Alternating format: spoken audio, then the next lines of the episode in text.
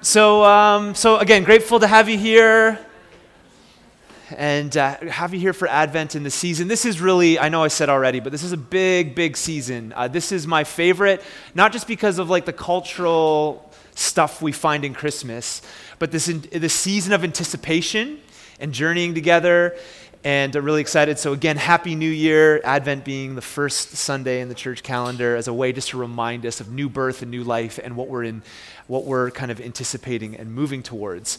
With that said, there for the next couple minutes, because I don't want to just like lead and teach us, that's part of this morning, but actually one of the things I think intentionally as a church we should be thinking about is drawing you in to, yes, hearing teaching and coming around the scriptures, but also if we're intentional about the season, what are some things that you can be drawn in to be doing as we move towards December 25th and the arrival of Jesus? So we sent out a mother of all emails that probably none of you read this week. It was titled Christmas at Praxis. You're just, should we shame all of you that didn't read it? I don't think I read it after writing it. Did you? Oh, I love it. Brownie points for you. You should read the emails if you can because it helps keep you in the loop. But I also understand there was a lot of content in there. So let me go chronologically, okay, just to help you. Next week is Community Sunday. And so we're not going to be in this room. And what we'd love for you to do in your communities is think about your own gathering or liturgy, however you want to do that. You can gather in the morning. You can gather in the evening. We're actually on this morning not going to provide any like content per se. We just want to put it into your hands for Christmas, to eat together, to celebrate. That may be doing something out of a home. We want to leave it in your hands. Again, as a church community that is really like a hybrid in the sense of gathering like this, but then also in smaller communities, think about what you could do to just have fun at Christmas, but also maybe create some of your own rhythm there just to celebrate and reflect together. Probably that's going to be around a meal for the most part, but just be thinking about that, okay? So that's next week. 2 weeks from today, the 11th, December the 11th, we throw a Christmas party every year, and we haven't been able to the last couple of years because of COVID. So instead of having a morning gathering, 2 weeks from today, we're going to be in here in the evening at 5 p.m., we're going to have a Christmas party, and there's going to be long tables, and it's going to be a great evening. We are encouraging you to bring something to share, to eat for a big potluck in here. The church community, like the church, will provide drinks and coffee and dessert, and we're going to have long tables in here. We're just going to eat together. If you were here a few years ago, it was amazing. We've had some great Christmas parties over the year. We want you to wear your ugly sweaters if you can. We want you to bring a horrible gift for a horrible gift exchange, so we encourage you to bring like a really bad gift that's wrapped up, and we exchange gifts. We're going to have some games up front, some music. It's a really just like an hour and a half of hanging out, eating together, and just it's a blast in this room. So that's 2 weeks today. No gathering in the morning. We're going to be here in the evening. We do it at 5 so that your kiddos, you can kind of be out the door at 6:30. I know with some having kiddos that can just kind of help get them to bed, okay? So that's a party. So next week, Community Sunday, 2 weeks is our party in the evening, 5 p.m. 3 weeks is December the 18th, and that will kind of be Christmas Sunday in this room. We'll be here in the morning, have carols, and come around Advent and this anticipation. Then here's what we're going to do. Normally we, the last few years, have had, when it's been COVID appropriate, we've had a Christmas Eve gathering. And we're just doing this as our own community this year. And so what we've decided to do is instead of doing this Saturday evening on Christmas Eve, because we know there's many people coming and going, on Christmas Eve, Die Hard Day. It's the day I watch Die Hard. I don't know if I'm sorry, that's a thing. You're like, what? Yeah, sorry, that's my Die Hard day.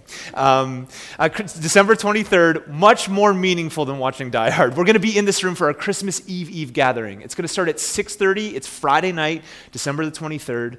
We're going to have an hour liturgy like we would at Christmas Eve by candlelight. We're actually, I really do hope, we're going to invite some people and just, I don't know who's going to show up, but we're going to have a gathering in here, 6:30 to 7:30 on the 23rd. The Christmas story and carols, there'll be something for the kids as always, just as a way for our community to celebrate together. And then on the 24th, because we've noticed people are traveling a lot, then you know that's a thing and that can be a thing. So we're just going to try that this year and see how that goes, and we really hope you can come. For the Christmas party in a couple weeks, we do hope that you can sign up and let us know what you're bringing to share for food, just so we know. If you go to mypraxis.church, /Christmas party. You just pop in there what you're going to bring, and it's going to be a great time. So those are the next 4 weeks. So next week, Community Sunday, the week after our Christmas party. December 18th, we're in here. December 23rd, we're going to celebrate Christmas Eve together. Now, as part of this, part of the journey, you know that like with Advent, we're quite intentional. Last year, we had like an art kind of gallery of a guy's art from the States, and it kind of helped, it was kind of pinned out on the walls, and a very, very beautiful time as we reflected each week on these kind of paintings and artwork. Along with that, last year, we gave away a book, and we just felt like one of the things we want to continue to do during Advent is give us resources. And so, you know, the last few years, we've done something called Advent Daily. It's a daily reflection on Instagram and Facebook in our story section. We did a podcast one year where it was like a daily podcast. Just gives you something to help center you as we kind of anticipate towards December 25th. And so we're doing that again. You'll notice at the back, there is a book by Brian Zond. It's a daily reflection to Christmas called The Anticipated Christ. We have copies back there, and those are for you. You can take one for your household. Now, here's the deal. Take it if you're going to use it. Here's what I know with books. Everybody's eyes gets big. Oh, yeah, baby. And then you take a book and you don't read it. We're just asking if you take it, like, just be serious about actually using the resource. So there's a bunch back there. If you want to take one for your household, take it. We're going to probably run out. So if we run out and you want a book, come see Sonia, and we'll get one to you in the next couple days. We just didn't want to buy a bazillion and then not everybody use them. We wanted to kind of be thinking about that. So take a book, and it's a daily reflection that you can engage. You can even read it with your kids. There's great reflections in there each day moving towards Christmas. But as well, Cam and Laura Phillips, who kind of help run our social media, are going to do Advent Daily again. There's going to be daily reflections. A lot of it's going to be kind of reflections pulled from the book and posted online in our story section.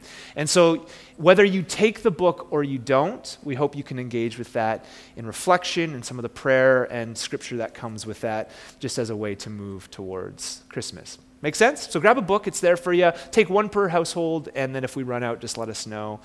Is that everything? I think so. Sure. That's a lot, but we're just excited about this time and obviously want to create space for us. Yes, question, I love it. Yes, I see that hand. Come to Jesus, yes. Oh, this is great. That was the other thing. Thank you. Okay, thank you so much. Yes, you did read the email because that was at the bottom, right in the chronological order. Okay.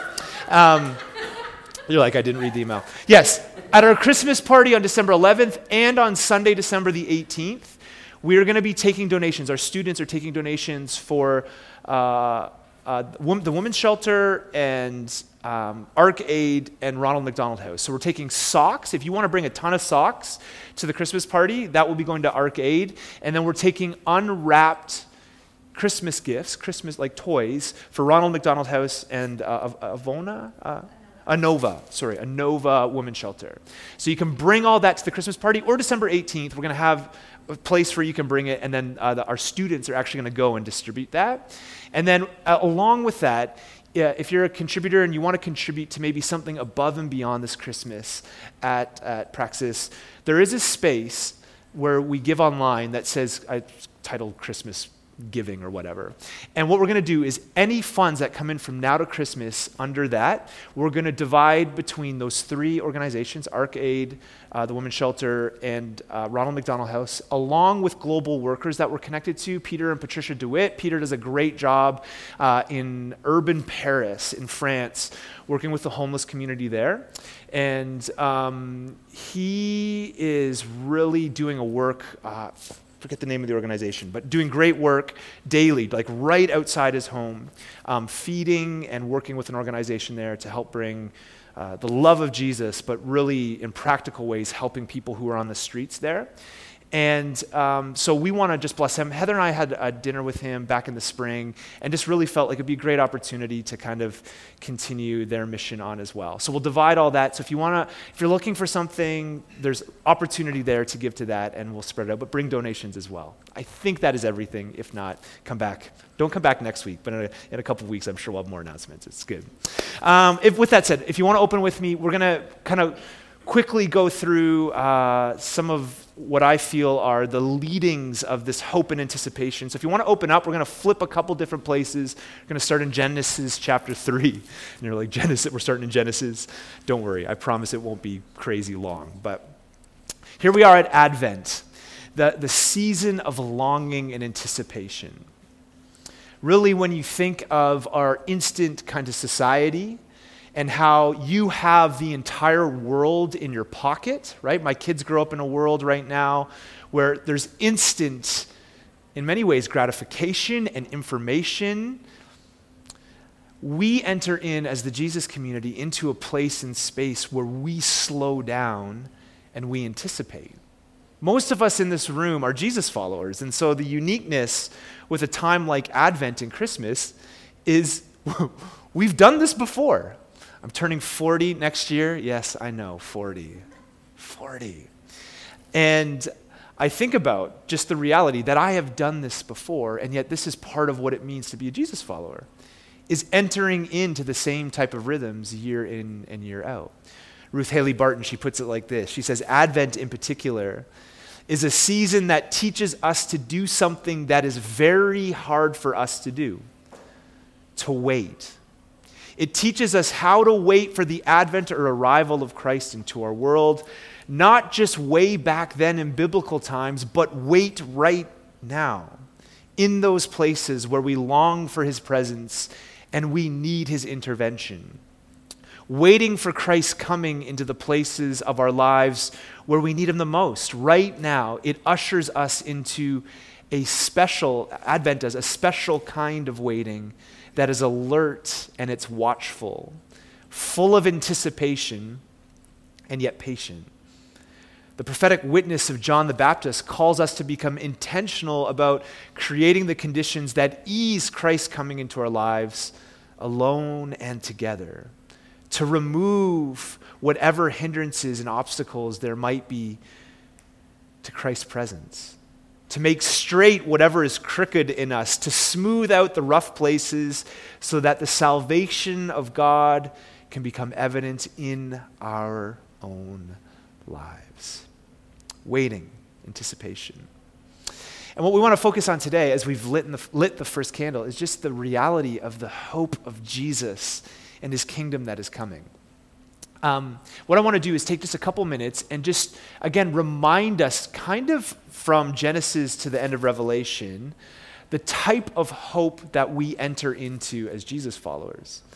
You know, there's this kind of push and pull you feel in the scriptures oftentimes as you see God working in the world and amongst his people.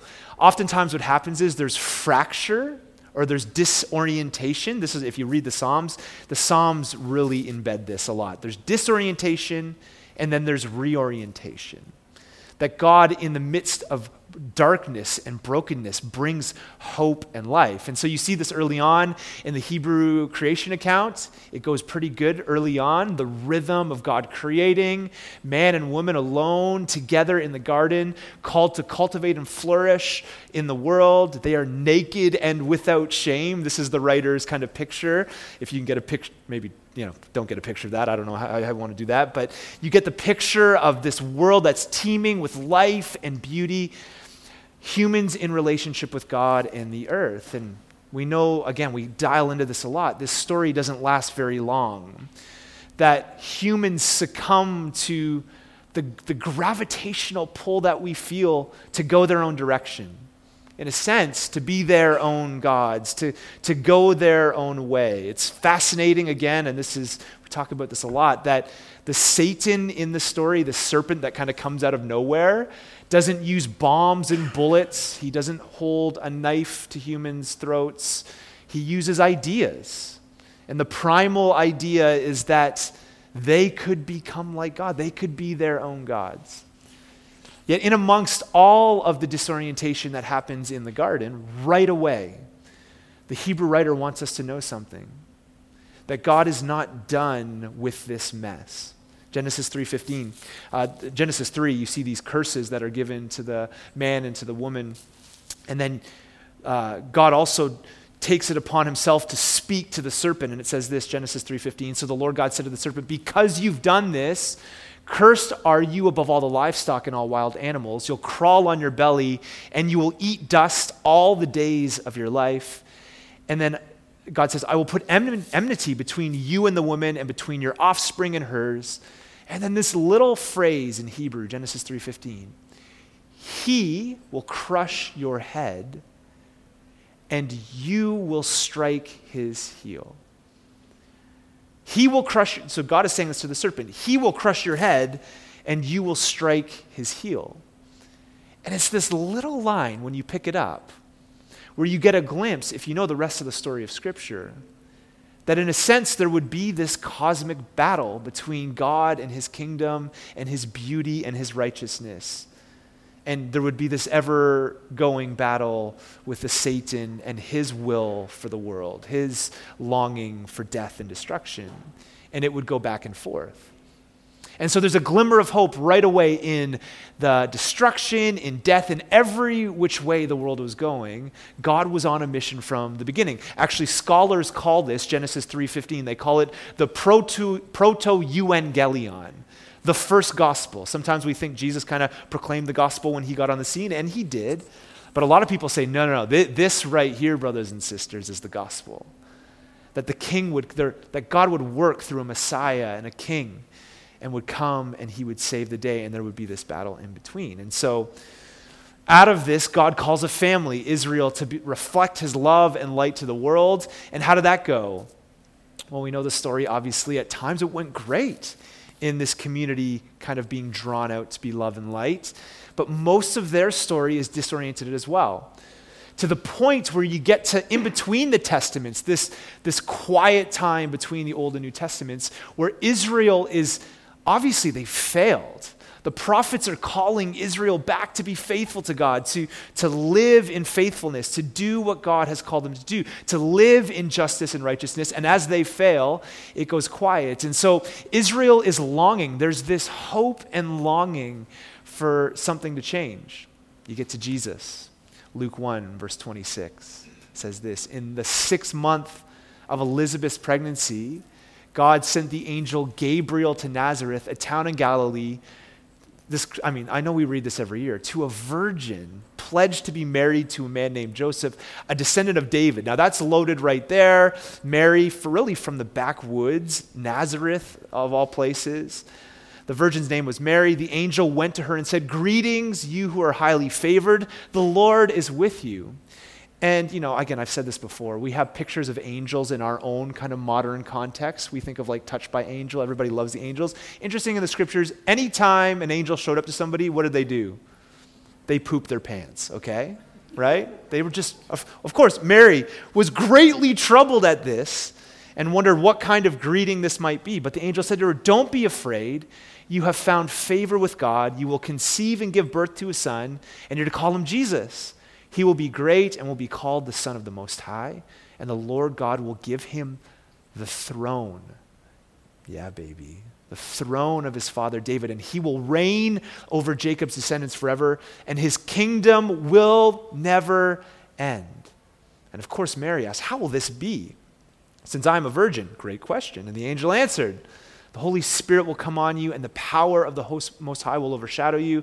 So the Holy One to be born will be called the Son of God." Take that, Caesar, right?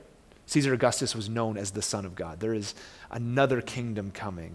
This is drop the mic type of stuff in the face of the empire. Verse 36, "Even Elizabeth, your relative, is going to have a child in her old age, and she who was said to be unable to conceive is in her 6th month, for no word from God will ever fail." And Mary said, "I'm the Lord's servant. May your word to me be fulfilled." And then the angel left her. So you feeling it. There's orientation in the garden, disorientation, and hope. There's hope. There's this glimmer of hope in the scriptures that we get, that God is going to do something, that he's going to save the day, that there's this battle and the nipping of the heel and the striking of the head. And God, even in the beginning, even after the disorientation, is on the mend. He's working and moving. He tries to work through a people.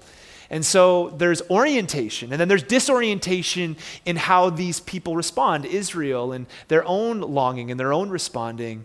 And here we have Jesus once again coming, God through Jesus fulfilling this hope that there would be a day that was coming in their time, in their moment, where God wouldn't leave his people at a distance. But the hope is that God would give himself.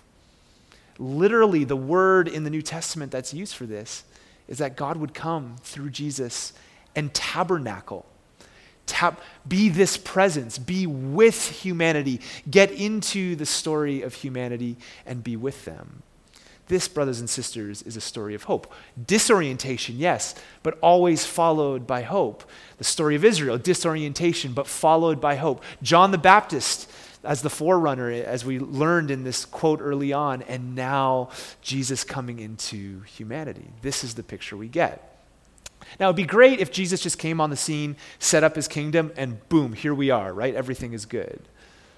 And this is the great tension we feel at this time of year, right? Is that's not the case. The Messiah comes in his life, his teaching, his death, his burial, his resurrection, and then he does this really peculiar thing. He leaves, of all things, right? I can just imagine the disciples. I get this image in my head at times of the disciples just kind of watching Jesus ascending, going, what? The story for Israel is that a conqueror was going to come and set up his kingdom, and that would be it. And here they watch Jesus at the end, like after his resurrection, at the beginning of Acts, ascend to heaven, leaving them the Spirit. Disorientation, hope, reorientation. Disorientation, hope, reorientation. And here we are, as we look around, yes, we have the presence and Spirit of Jesus. But if you look around, there's some disorienting things happening in our moment. Are you with me? The world we inhabit, we live, and this is what Advent kind of reminds us, we live in the tension of there's some really beautiful things. I mean, some of you think about this moment, things you're celebrating in your life. Christmas is upon us, all the joy that brings. And then you look around and you see, I mean, this room gives us opportunity even just to visually see that there's things in our moment that are not good. And so what's with that? How do we live well into that tension? And maybe even the greater question is, amongst our disorientation, as we light the hope candle this morning, is there actually hope? I think one of the things we need to wrestle through as Jesus followers is the celebration and reflection of Advent every year in Jesus coming.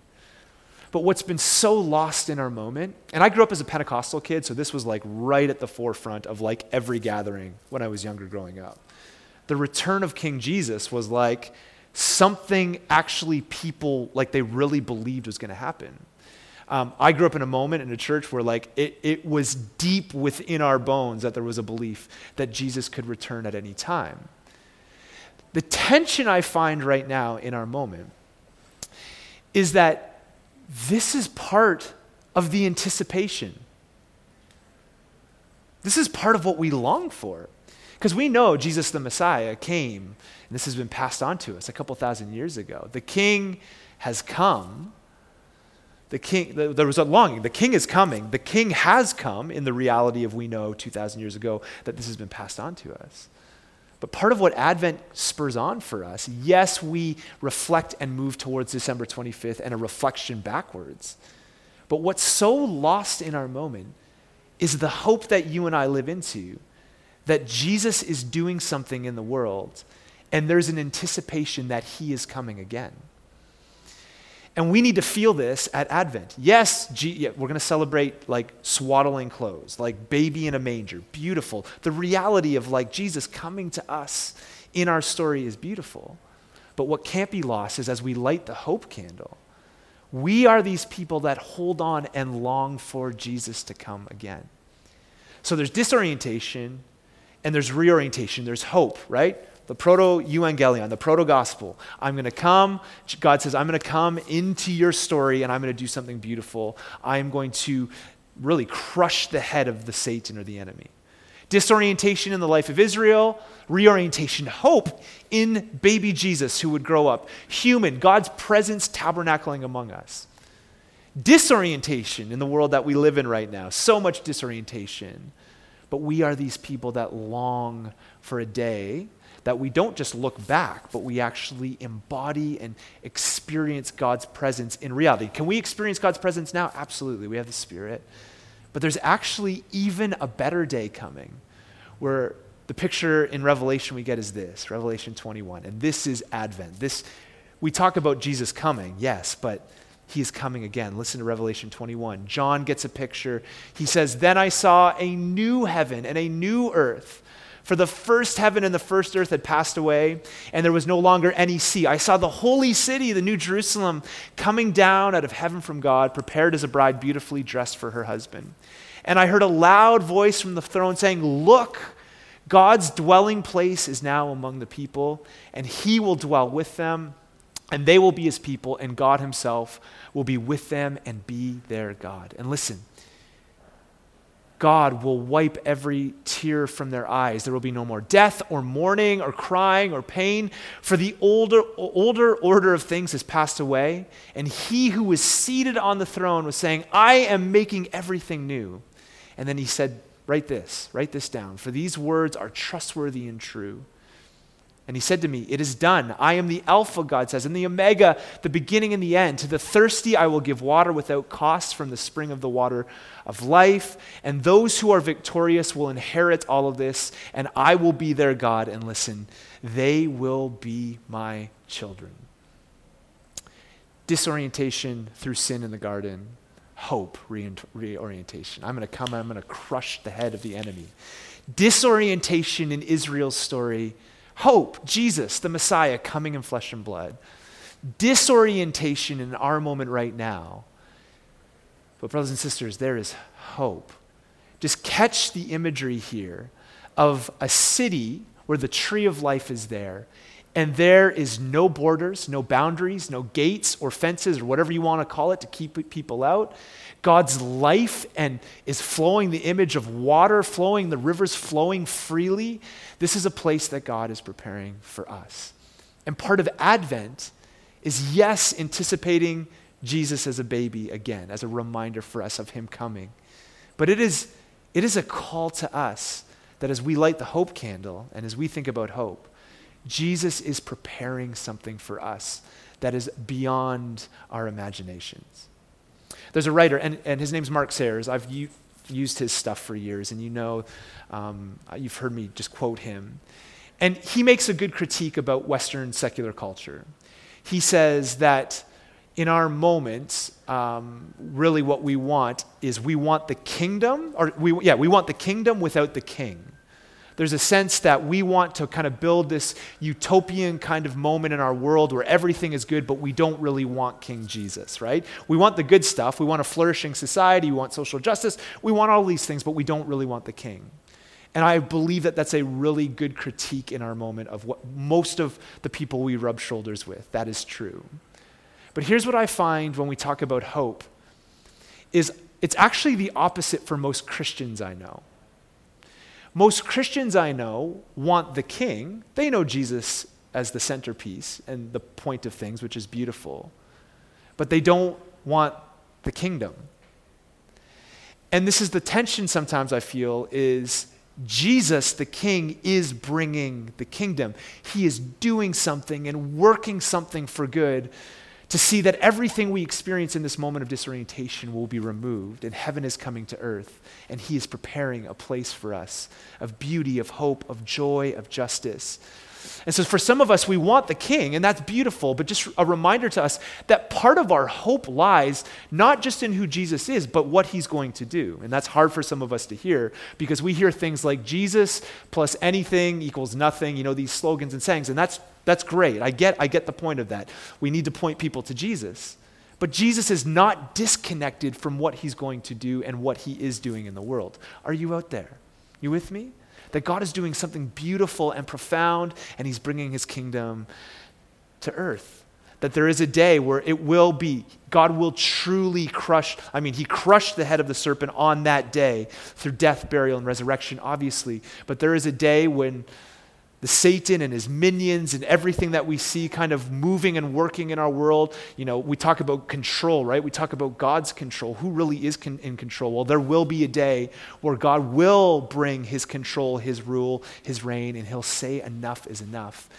And that is what we're anticipating. That is where the hope lies. It lies in the person of Jesus, but it also lies in what he's doing.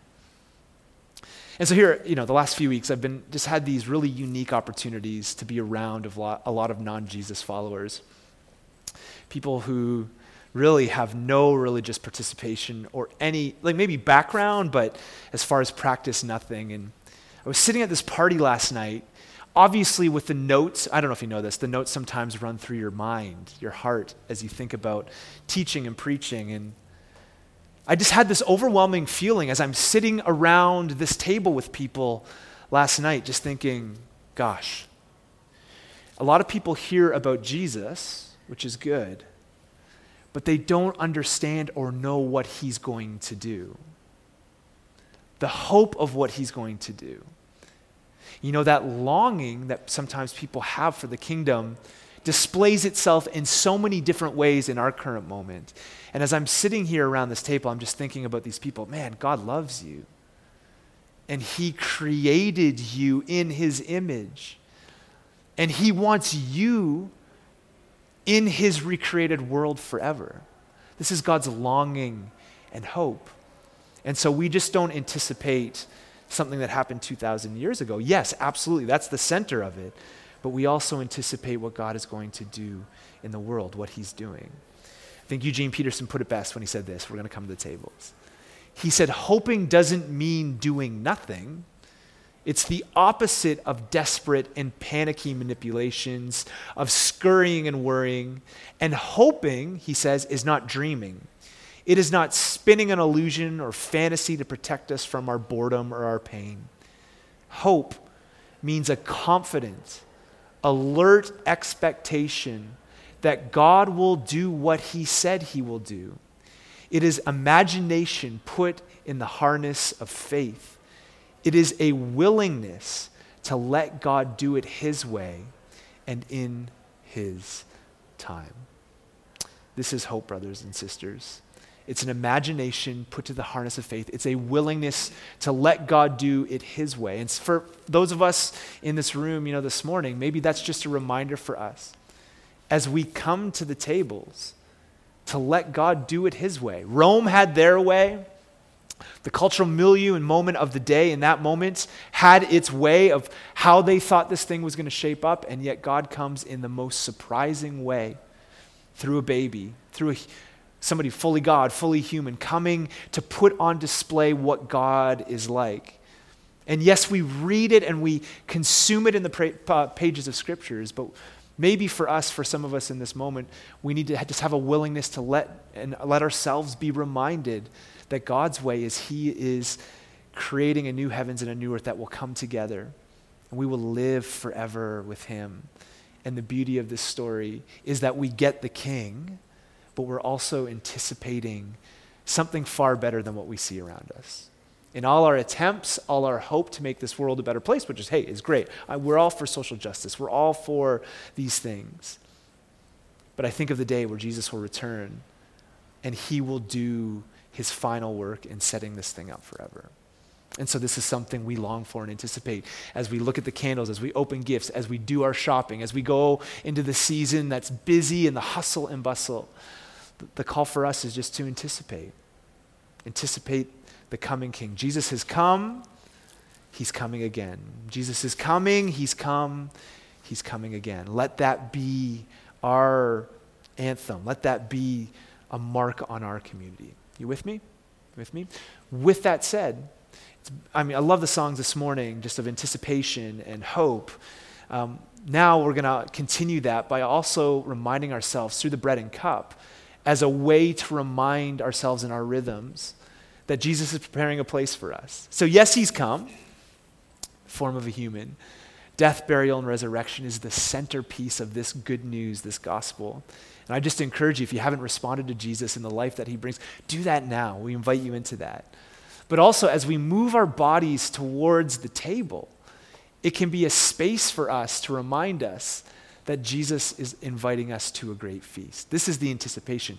So as we taste, and I know it's like prepackaged stuff, as we taste little, what is it, wafers, bread, some, whatever it is, and juice, the hope is that our taste buds would help us come alive to the reality that King Jesus is inviting us to a table, to a place, to fellowship, to come into communion with him. Yes, we experience that now, but just what we read here, in this city flowing with life where there are no gates, there are no bounds, there are no restrictions as far as this city, but it's flowing and life is flowing out of it. This is what Jesus is inviting us into. So we're going to do something a little different. These guys are going to lead us in a kind of a carol of anticipation, a song of anticipation. But what I would love, actually, I know sometimes we give space to kind of move towards the table like when we feel like it, and I'm all for that, that's cool. But why don't we stand right now and together, let's just move as they sing, just as a sign for us on the first Sunday of Advent that God's preparing a place for us. And so I'm going to pray, and why don't we move, and we'll close our time by singing this, but let me pray for us. Father, Son, Holy Spirit, I thank you for your work. I thank you that in the midst of so much that seems upside down and disoriented, we are these people of hope. We lean into, God, the fact that you're working in the world. This isn't something that just happened 2,000 years ago and it's just like a little reflection and we move on with our lives. The depth of this story and what it brings to our lives changes us. So as we move to take the bread and cup today together, may it be a great reminder of your love for us, your blood poured out. And as we start Advent together as a community, may it be a reminder that you're coming again. The King has come. The King is coming again. And we long as we take little sips and little bites for this kingdom. We anticipate it, God. Your work, your plan. This is what hope is, leaning into you, God, and your plan. So as we move in our bodies, our minds, our hearts, our emotions, in everything we pray. In Jesus' name, amen.